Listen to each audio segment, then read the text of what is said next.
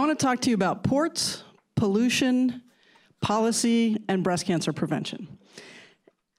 I want to start with the fact that California has some of the largest ports in the country, and as you can see from the slide, there are numerous smaller ports as well.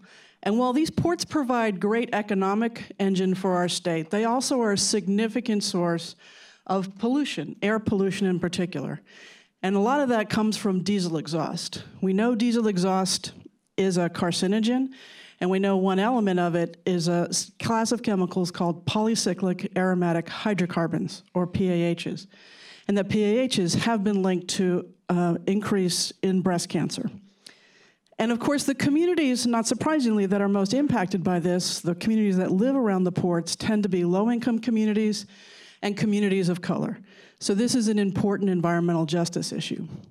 The good news is that those communities are fighting back, and they are pushing decision makers to implement policies that would reduce those emissions, policies uh, in specific interventions. So, what we want to do is take a look at those interventions to see which have been the most effective, not only in reducing air emissions, which has been looked at, but the body burden of breast carcinogens in those communities so that we can determine what are the most effective. So we want to biomonitor those, those communities to look at that. So what we would do is start by finding a community partner. This study cannot be done without working with the communities that are already engaged in trying to reduce these emissions. And they need to be part of that process from design to implementation to dissemination of those studies in a true collaboration. We also need to identify uh, upcoming interventions, and those interventions can be anything from prohibiting trucks from idling in the ports to investing in upgrading dirty diesel engines in trucks to cleaner technology to looking at the equipment that transports cargo within the ports, so cranes and forklifts, and upgrading those to cleaner technology as well. So once we have the community and the intervention, we would recruit community members at various distances from the port who are willing to be biomonitored. And then we would take blood and urine samples both before the intervention and at a couple of intervals after the intervention, determined by however the, the study design comes together. We would also look at air emissions data and we would take surveys of those individuals so we can look at some other variables. Once we have those samples, we would test them for breast carcinogens. I mentioned PAHs as a, as a primary focus, but there are a number of other breast carcinogens like heavy metals, phthalates, dioxin that can be associated with um, diesel exhaust. So we would look at all of those. But we would also look at what's called PA, PAH adducts. An adduct is when a PAH attaches to DNA, and it is considered a precursor or a better indication of increased breast cancer risk than simply looking at exposure.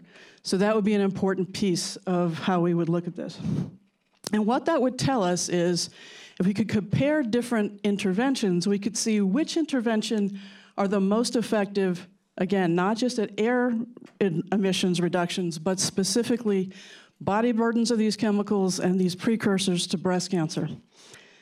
And then we could use that information to focus our advocacy efforts and the advocacy efforts of the communities on the most effective intervention so we can spend our limited resources in the most effective way. California is the perfect place to do this. We have enormous ports, and a lot of them. We have communities that are sophisticated and motivated to make changes to the policies within these ports and get these interventions put together or implemented.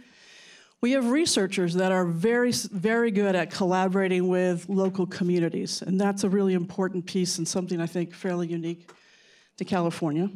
And we have a top-notch biomonitoring program in the state. We have one of the, we have the best state program anywhere in the country. And we can use those resources to get some answers about what works best and then to focus those resources that we have to further reduce these emissions and these breast cancer risks for communities living around those ports. Thank you.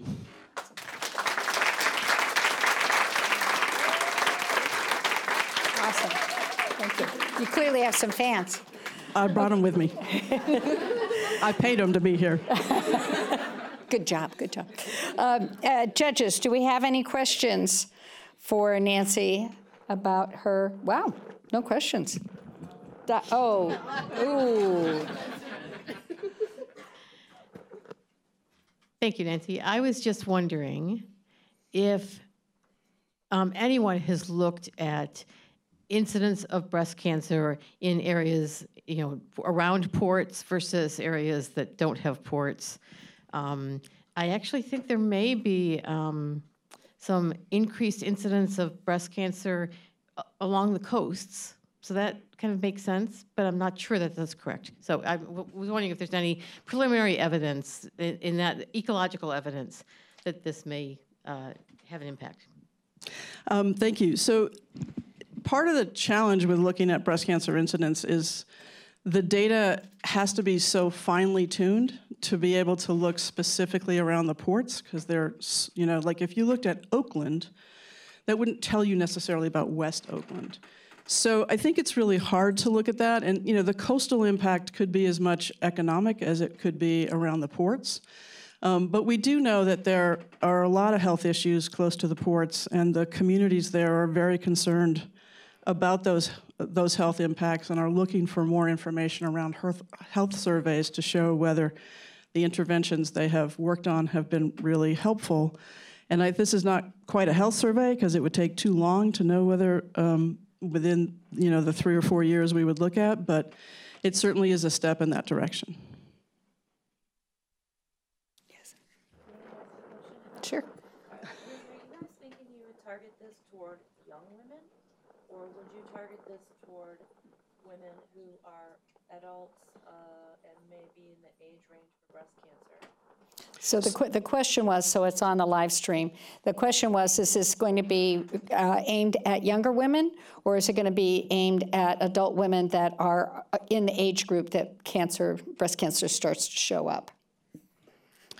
I I think we hadn't focused one way or the other on that. Um, I think certainly we would want a mix of ages in the in the sample sizes.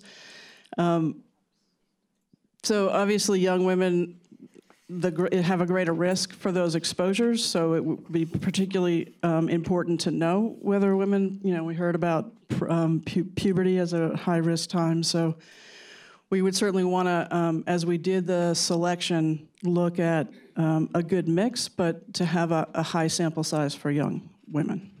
Well, Thank you so much.